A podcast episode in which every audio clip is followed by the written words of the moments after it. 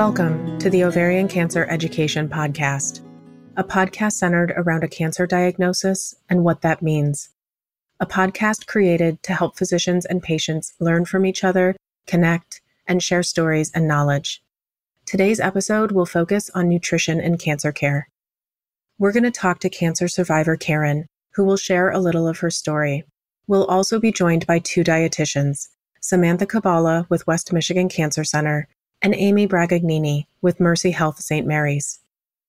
If you're listening to this podcast, there's a good chance that you or a loved one have been diagnosed with ovarian cancer, which can be a scary and uncertain time. This podcast will help provide information and insight, but there are a wealth of other resources out there for you, and we have included some of those resources in the show notes for this episode. We have also helped develop a patient navigation line with the state of Michigan to help patients find gynecologic oncologists. The phone number for that line is 1 844 446 8727. Let's start off by meeting Karen. Karen was diagnosed in 2006. She didn't make any major changes at first. Oh, in my treatment at this point, it's about five years since the second diagnosis. I am on a maintenance dose of an oral chemo med, and I am on a maintenance dose that goes with that med, uh, one injection per month, and that's that's pretty much where we are. My tumor markers have been going up in the last few months, but I've had several tests, CT, bone scan, and they have all been clear. So we're a little puzzled. As I remember, I really didn't change much. Just um, in the beginning of the treatment starting, I was nauseous, felt like I had the flu just for the first few days. And so, of course, modified my eating at that point. But when I got back to feeling good, I really did not make big changes. Karen, like many recently diagnosed cancer patients, didn't know much about dietitians and how important nutrition would be as she moved through her journey with cancer. Samantha can tell us a bit more about what a dietitian does.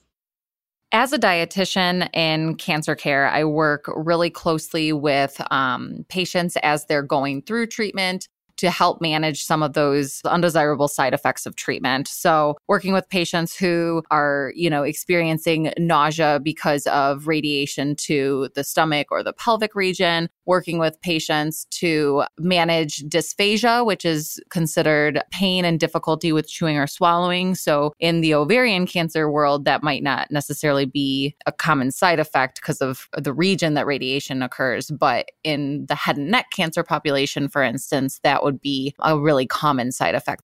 You might be wondering how a dietitian is different from a nutritionist. Many people aren't sure what that difference really is. Amy can tell us more about that. There is a difference between a registered dietitian and a nutritionist. And most of my career, people get the two terms messed up, and I'm called a nutritionist. The main difference is that a registered dietitian has to complete a bachelor's degree that's accredited by the Academy of Nutrition and Dietetics. Once that's complete, the dietitian has to have about 1,200 hours of dedicated practice in the world of nutrition, complete a dietetic internship, and then pass a board registered exam to become a registered dietitian. And then in my field, it's necessary to complete 75 hours of continuing education every five years. I specialize in oncology when I was offered the position right after I began my career. I was very nervous at first when I got into the field of oncology, but I quickly realized that this is absolutely a dream job. And I feel that patients undergoing treatment for cancer have so much interest in learning about nutrition and I feel like my education and my time with patients really adds to their life. Samantha can explain how the word nutritionist is sometimes used more generally. In general, registered dietitians are who you're going to work with if you're referred by a doctor. They're going to be the ones in the hospitals that are coming to see patients. A nutritionist may or may not have formal training or education in nutrition. There is a certified nutrition specialist credential This is, however, different than being an RD or a registered dietitian. There are, I'm finding more and more kind of with all the social media presence, there are many, many people who call themselves a nutritionist, but aren't necessarily dietitians, don't have that certified nutrition specialist credential. These people might be recipe bloggers or recipe photographers who do a lot of reading about nutrition. Fitness influencers on social media like to use the word nutritionist pretty liberally. Personal trainers sometimes will tack on nutritionist. So just kind of being cognizant when you are wanting to work with a registered dietitian or a nutritionist of kind of what your goal might be. As far as nutrition is concerned, there's before, during, and after cancer treatment. A lot of patients have questions about how their diet before cancer diagnosis might have linked to the fact that they got cancer in the first place. Here's what Amy shares with her patients.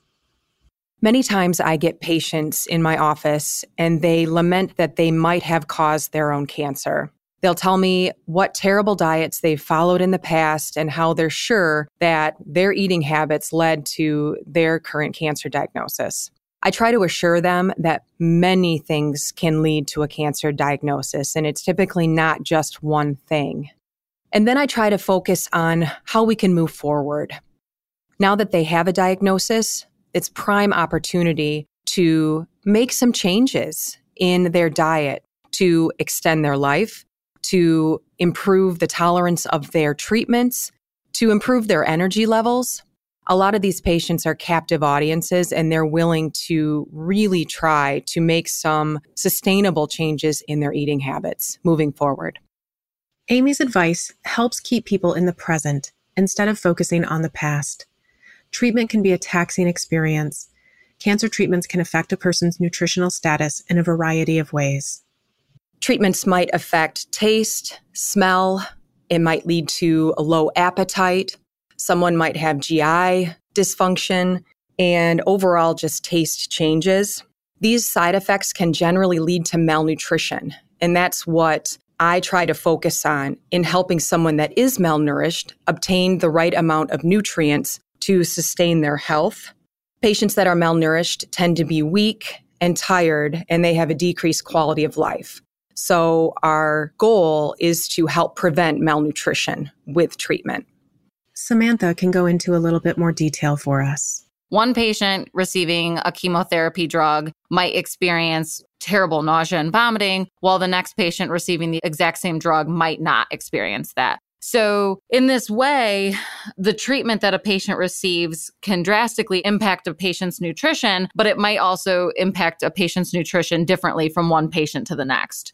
So I feel like nausea, vomiting, loss of appetite are really common side effects that you hear and are common amongst a number of different chemotherapies. These are side effects that are obviously going to impact your nutritional status. If you're throwing up or if you're not hungry, it's going to be hard to maintain good nutrition throughout the course of treatment. Mouth sores is another really unpleasant side effect of Doxil and Taxol are the are the two chemos that are, are commonly thought of when I think of mouth sores. And these are chemotherapies that are used to treat gynecologic cancers as well. If your mouth is in pain or if you're in pain because of mouth sores, it is going to be hard and it's going to be less appealing to go and have a nice big meal. Some patients experience very few of these side effects, Karen, for instance, wasn't particularly focused on nutrition at first. At first, I really didn't focus very much on nutrition. That was not really addressed. But as we got into, well into the treatment, a couple people at the oncology office told me about a nutrition class that was offered and it was weekly and if you joined it was for life. As long as you were in the area you could go back to a class for a refresher or whatever. And i joined that. It was pretty expensive and i had to self pay but it seemed like it was worth it. It was more general but if you had any questions you could ask them and they would focus either at the beginning or at the end of the class on your specific concerns. As I remember, I didn't identify them, but it was all first name and very, very casual. There was no discussion of our lives or what was happening or whatever. It was strictly the class content. There was a dietitian and a therapist, and they ran it together. It was great. As Karen said, nutrition is key every step of the way. Whether or not a patient is about to have surgery, is recovering from surgery, or is in the middle of any other treatment, like chemotherapy, proper nutrition can have a huge impact on a patient's experience and recovery. Providing the body with adequate nutrition and hydration during and after cancer treatment is very, very crucial. Cancer, unfortunately, is what we call a catabolic illness. So it's extremely energy demanding. Patients often will present with unintentional, unexplained weight loss even prior to a cancer diagnosis. I've seen many, many patients come in and say, I haven't changed anything. I haven't changed the way I've eaten. I haven't started doing any more exercise. And I've just been losing weight for no reason. And unfortunately, that's usually what prompts some kind of workup and is how the cancer is identified. For this reason, calorie and protein needs are fairly high amongst patients who are diagnosed with cancer and are receiving cancer treatment if as you're going through treatment or even after treatment, you're not giving your body adequate nutrition, your body has no choice but to break down that muscle and that fat, which can lead to the malnutrition. Working with a dietitian at your practice can really help guide the way for proper nutrition and hydration. Karen felt that it really helped her. The dietitian that I saw was wonderful. She was vegan. She never pressured me or there was no judgment. I thought I was really knowledgeable, and it turns out I wasn't. I didn't know very much about grains, whole grains, and she taught me a lot about the different grains. A real benefit of her was that she introduced me to a lot of new products that I didn't know existed, healthy but yet easy and quick products it was COVID, so I hadn't been in a grocery store for a couple years because of compromised immunity. My husband did the grocery shopping. So that was very helpful that she could tell me that I was very low on grains and that I could work them in this way. She also gave me modified recipes for normal things that I would make, but that were made a little healthier and I had never really bothered with that before. But when I started doing it, it was kind of fun, and I still use those recipes. And I blamed, which is not a very good term, but I felt that the chemotherapy was responsible. And still on the maintenance chemo now, after I get a shot, it takes me two or three days to really be hungry or to think oh, I would like to eat this. It's just about anything that I think of as like, oh, I don't want that. Oh, I don't want that. So I think that even at this late date, the meds are still impacting my appetite quite a bit. Dietitians who work with cancer patients know how to really focus on the potential problems that could happen. Here's how Amy works with her patients. It's my job to help patients maximize their nutrient intake during the treatment process. I first start with encouraging that patients consume a variety of foods. I encourage them to choose foods from every food group to make sure that they're obtaining all of the vitamins and minerals and micro and macronutrients that will best support their immune system and their overall health. Sometimes patients might need to change the way that they typically eat during treatment in order to maximize their nutrient intake. If patients are used to eating just three meals a day, I might recommend that they take in smaller, more frequent meals in order to obtain all of the nutrition that they need during treatment. They might need to add a few snacks or even a supplement drink just to make sure they're hitting all of their nutrition goals. Working with a dietitian can also be important for patients who aren't just dealing with cancer. Karen, for instance, also has diabetes. I am also a diabetic, so if I don't eat, I can't take my pills or my meds. And so I make myself eat. Sometimes it's just crackers and cheese and a couple slices of apples or something that would not normally be considered a meal, but it's something in my stomach and it's something fairly healthy so that I can keep on my medicine protocol. Samantha and Amy, as dietitians, frequently need to address more than one thing with the cancer patients they help. So, common comorbidities in addition to cancer might include diabetes or cardiovascular disease, congestive heart failure, chronic kidney disease. These are all things that I see in addition to, to the cancer pretty frequently. I would say that type 2 diabetes might be the most prevalent. Obviously, I am really focused on keeping patients' weights stable during during cancer treatment. If a patient comes in and is not eating super well because of nausea or just loss of appetite altogether, but they're a type 2 diabetic, I might place a bigger or a greater emphasis on getting calories from protein or fat than I would getting them on carbs. So rather than suggesting mashed potatoes or mac and cheese as a side with the baked chicken at dinner, I might suggest like cheesy quinoa. So the quinoa is a is a is a starch, yes, but it is a good source of protein. Each patient, each body is going to need tailored advice, like Samantha just mentioned.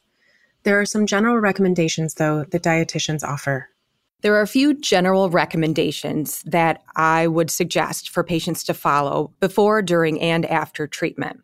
Before treatment, I encourage patients to make sure they are adequately hydrated, that they have a fully stocked refrigerator with a variety of foods, during treatment, I assess to see if they're having any nutrition related side effects and then make some recommendations for how they should stock their refrigerators and whether or not they should begin taking oral nutrition supplements.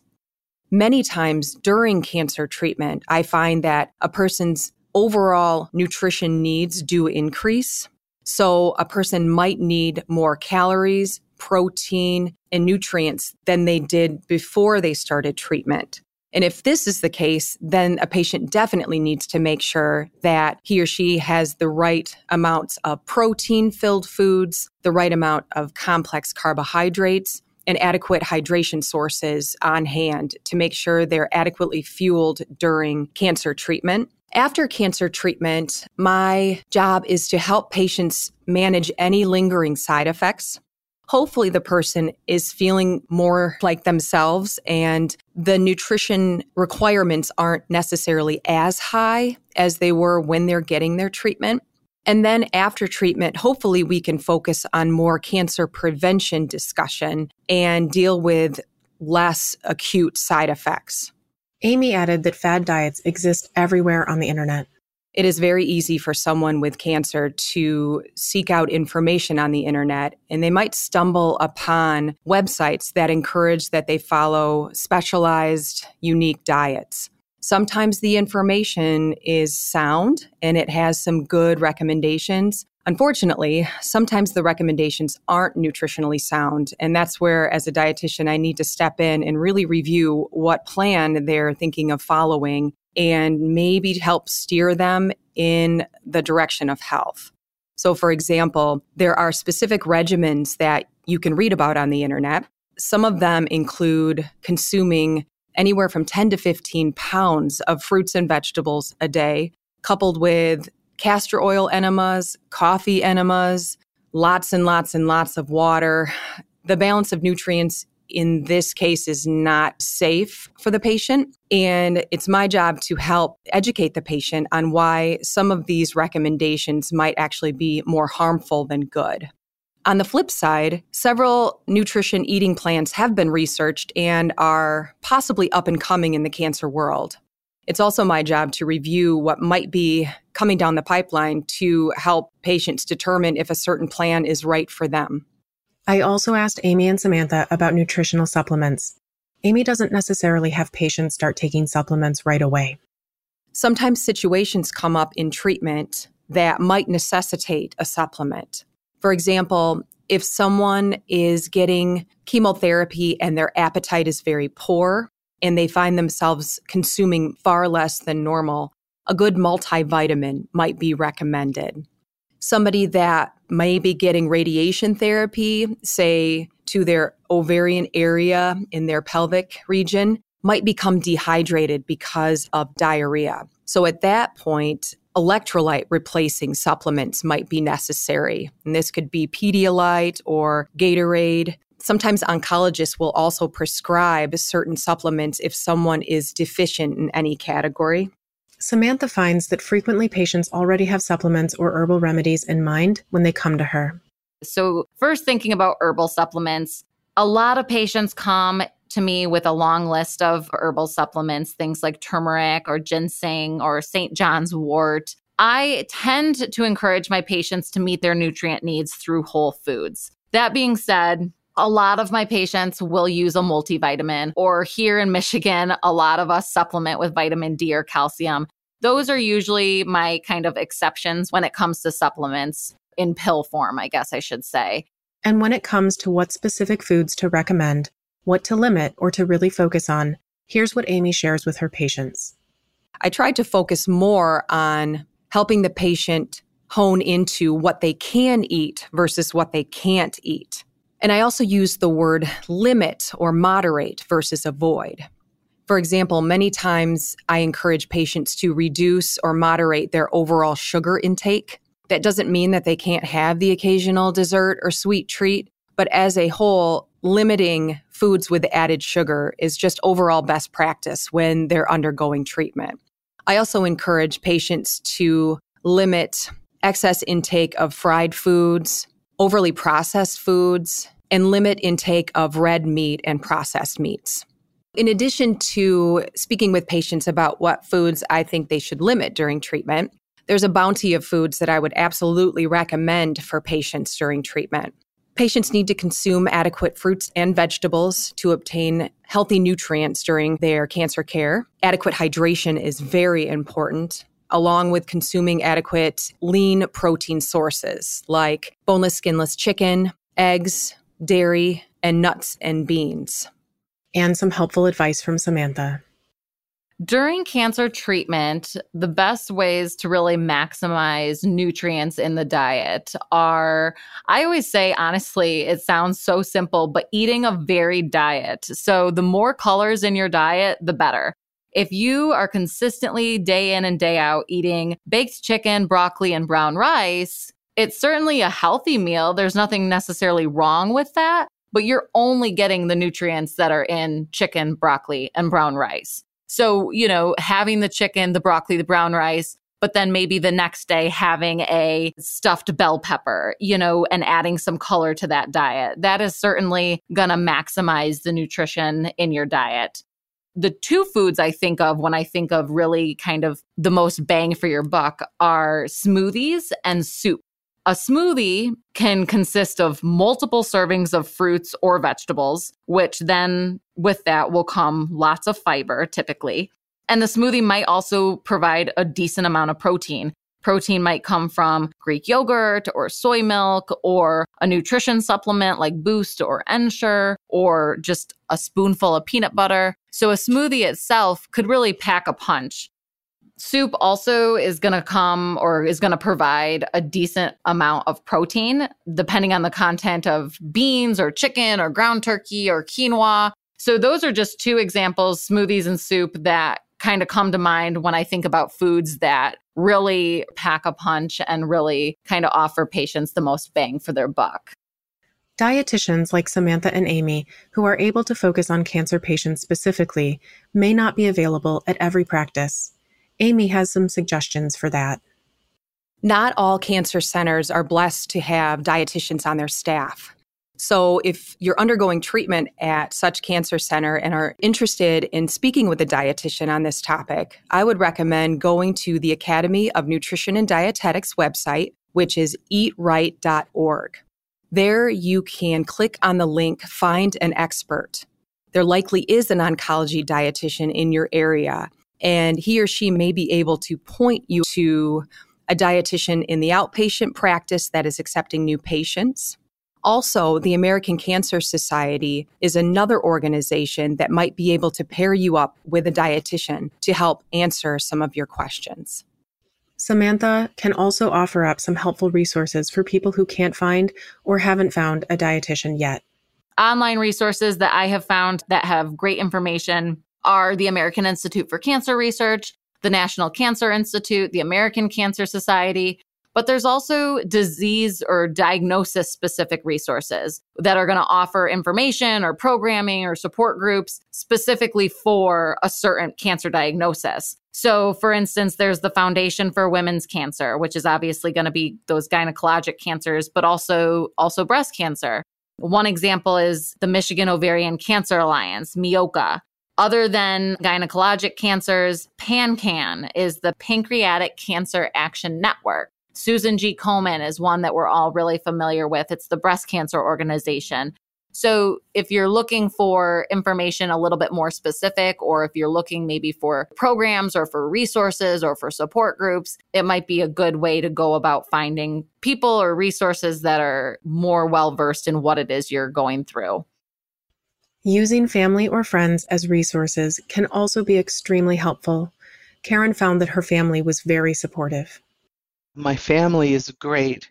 My husband will eat anything.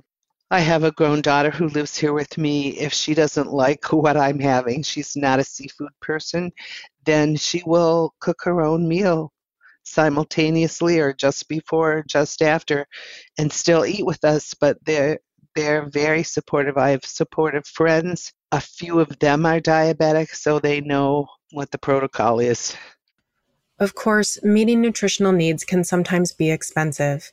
Amy and Samantha have found a variety of resources to help with that. Many cancer centers have internal programs that are built in to help patients that are battling food insecurity. I recommend seeing if your cancer center has a oncology social worker or a financial navigator that might be able to help you navigate through what resources are available. Registered dietitians can also be helpful in recommending various foods that can fit within your budget. Cancer treatment can be extremely, extremely burdensome financially. Nutrition is crucial. Nutrition is not really an optional part of your cancer treatment. So, finding a way to meet your nutrition needs while being on a budget can be really tricky. There are several different options or several different resources out there. One that I actually just recently stumbled upon is called Mom's Meals. And this is a program that serves clients who are covered under Medicare, Advantage plans, Medicaid plans, and the Older Americans Act. So it's interesting because it actually is covered by many insurance plans. They are meals that are ready to eat, frozen or refrigerated that are actually designed by dietitians. They are renal friendly if that's necessary for you. They might be heart friendly if you have any kind of heart conditions. They might be diabetes friendly if you're a diabetic. So these are a really nice way if you're tired after treatment and cooking a meal is not really in the cards. Meals on Wheels is another program that is commonly used by patients. It's typically for adults 60 years and older, typically for those who are homebound or having a difficult time shopping or preparing food themselves. But it does seem that each program in each county kind of has different requirement or different eligibility requirements. So that would definitely be something to consider. So that's another really nice option for patients who may be having a more difficult time with meeting those nutrition needs. The last thing that I usually will recommend as a less expensive meal or food idea is soup, actually. Soup is something that you can make in a large quantity. You can make it on Sunday if you know you're going to be getting chemotherapy on Monday or Tuesday. You can make it and have several meals from that one pot of soup. And a lot of times, those homemade soup recipes are really nutrient dense, but can also be done relatively inexpensively. So maybe using canned or frozen ingredients instead of fresh, using a can of beans or canned tomatoes or even canned corn instead of the fresh stuff, using prepared broth instead of making your own chicken broth. So it's easy, it's nutrient dense, and like I said, it can be done relatively inexpensively as well. And finally, some closing thoughts from Karen. Just try to stay positive. You can do this. You can get through it. It's not easy. Some days are hard, but other days are good in contrast, and you can do it. And if, in terms of nutrition, you junk out one day and totally blow it, let it go, start over the next day. The numbers will be better the next day after you do that, and just kind of, I am learning. I'm not there yet, but I'm learning that, sorry, you just have to let some stuff go. I was a person who had to have everything done and everything done ahead of time and everything organized. And there are days I can't manage that. And especially the day or two after my shots, I have joint pain and bone pain, and I, I can't do it. And so, for one thing, I don't plan strenuous things for those couple days after this shot. And if something comes up and I can't manage it, I don't manage it. It's just how it is. That has been a hard thing to come to, but it works. Wonderful advice. If you're interested in any of the resources mentioned during this episode, don't forget to check out the show notes. As a reminder, this episode can be found at any major podcast app or at www.ovariancancerpodcast.com. We hope this helps you feel like you are not alone and that there is help available for you. We're hoping to shed some light on issues that some patients experience to help educate and support. Remember that your physician's office is an invaluable resource. They are there to help and support you, and it is okay to ask for that help. As we find or develop resources, we will continue to share them. Thank you again for joining us. If you wish to leave feedback or offer suggestions for this podcast, please email moqc at moqc.org or call 1 866 438 6672.